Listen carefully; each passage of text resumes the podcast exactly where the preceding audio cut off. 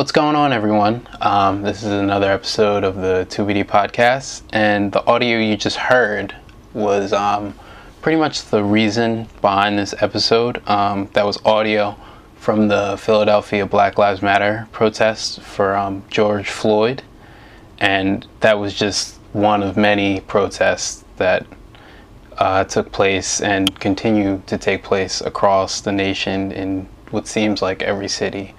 And of course, Minneapolis, where George um, was killed, but also Philadelphia, New York, Newark, Columbus, Chicago. It, it seems like it's going on everywhere.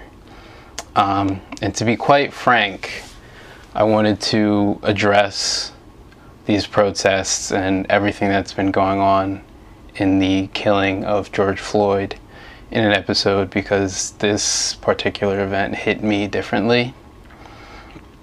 Um, I could record another 2B episode each time that a black person's life is unjustly taken right before our eyes, but I don't know that I have the resources or the heart to do so every single day.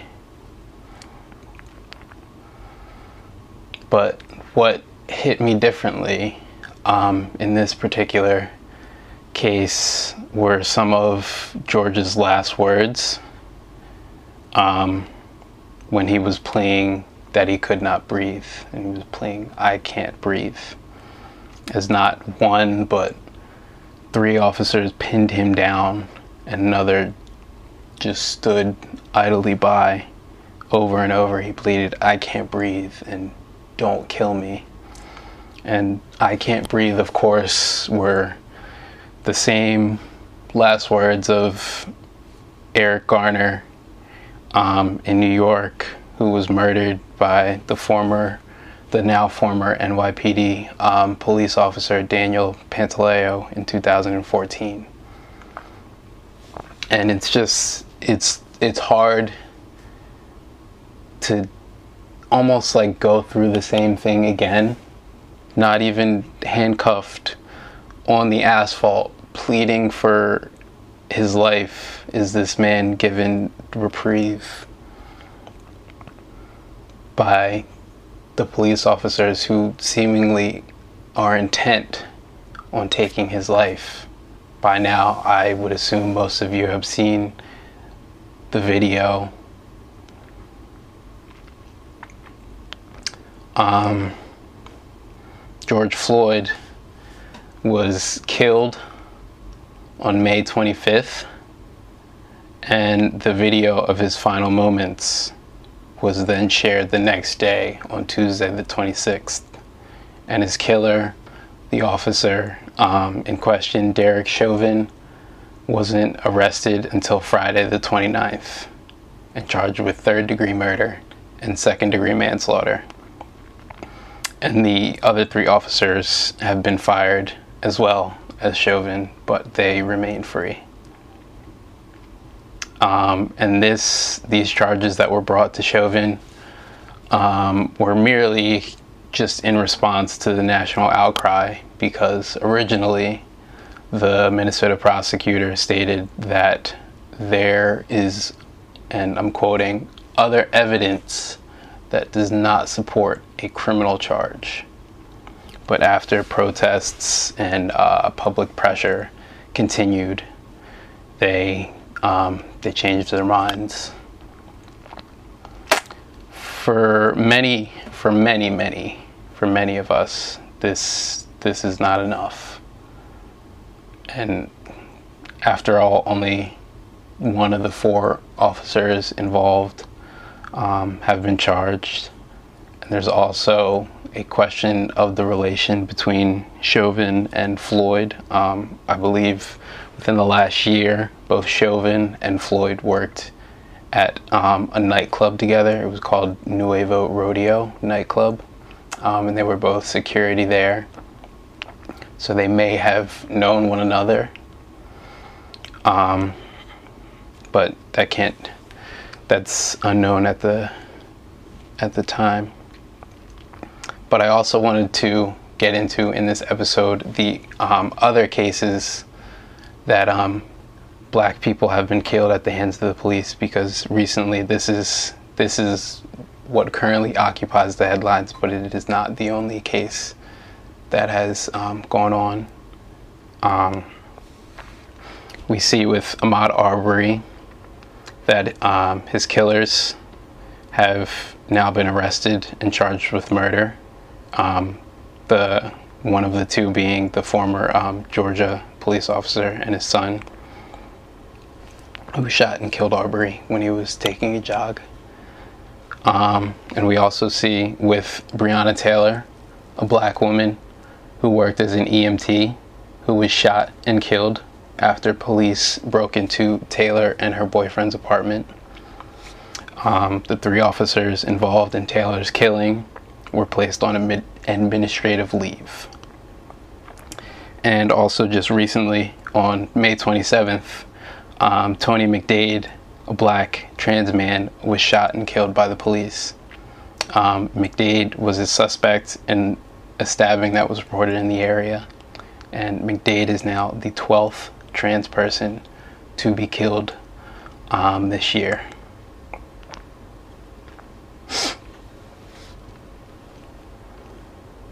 Now, I wanted to make sure, um, despite the circumstances of these other cases that um, I just mentioned and the lack of video evidence in other deaths that they are um, still acknowledged.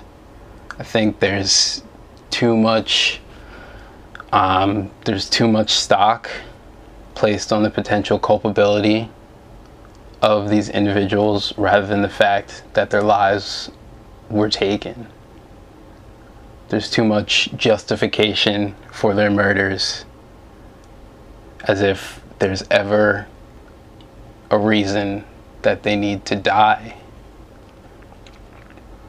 Tamir Rice, when he was killed, was playing with a toy.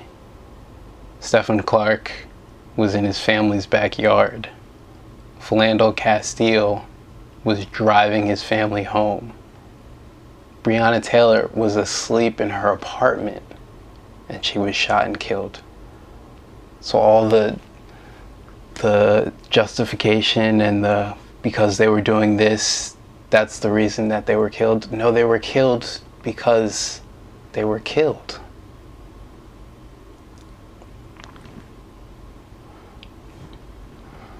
Um, I'm going to take a brief moment for um, a couple words from our sponsor, and then um, I will get back to you guys with this episode. Once again, this is 2BD Podcast. All right, and we're back with um, part two of the episode. Um, another thing that I wanted to address with this episode, speaking on um, the death of George Floyd, is whenever something like this, whenever someone is killed um, at the hands of the police, when it comes to a black life being taken, um, there is the not all cops narrative that comes out where it's no, this isn't the police. This isn't how they behave. This is, not all cops are like this. Um, it's just a few bad apples. Um, you know, with the excuse that the few bad apples make it harder for the good ones to do their job. Um, and this is something time and time again we see in actuality that that couldn't be further from the truth police departments and organizations and unions, they present a solidarity with one another that they do not share with the communities that they serve. And if you cannot speak out, if you cannot call out, if you cannot acknowledge that someone black was murdered by a police officer, or take a stand against the brutality that you see your fellow officers commit, you are not a good cop. You're a complicit one.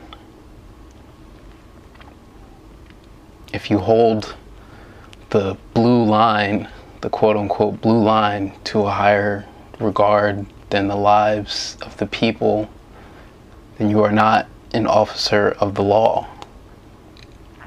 You are a member of a gang.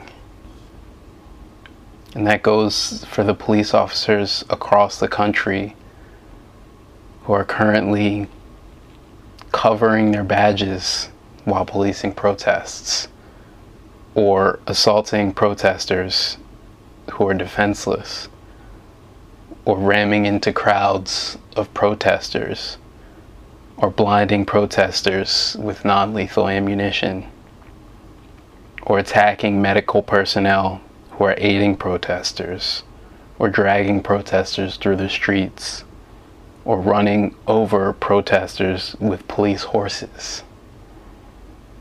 That's not the behavior of a good cop. That is not the behavior of someone who is out to protect and serve their community. I want to close out this episode just saying, you know, with all the protests that are happening across the country in Baltimore and DC, Chicago, New York, etc. And now it looks like across the world there are even protests going on um, in the UK that I've seen recently. And as things continue, just want everyone to, you know, be safe if you are taking part in these protests organize responsibly, organize with others. Um, just be safe, you know. Um, cities have now begun implementing curfews. Um, and in places like Minnesota and Georgia and Ohio and Kentucky, they um, have begun to bring in the National Guard um, because this situation is everything is escalating in these protests and there are protesters and there are rioters and there are anarchists that aren't even involved with um, the protests of what is going on that just want to see cities burn and just are not out there with any sort of purpose. So you know if you are one of those who are out there with a purpose, just just be safe and be smart. Um, and as always, thank you for listening. This has been another episode of the 2BD, To Be Determined podcast. Um, stay loved, stay blessed, and if applicable, stay black. I'm out. See ya.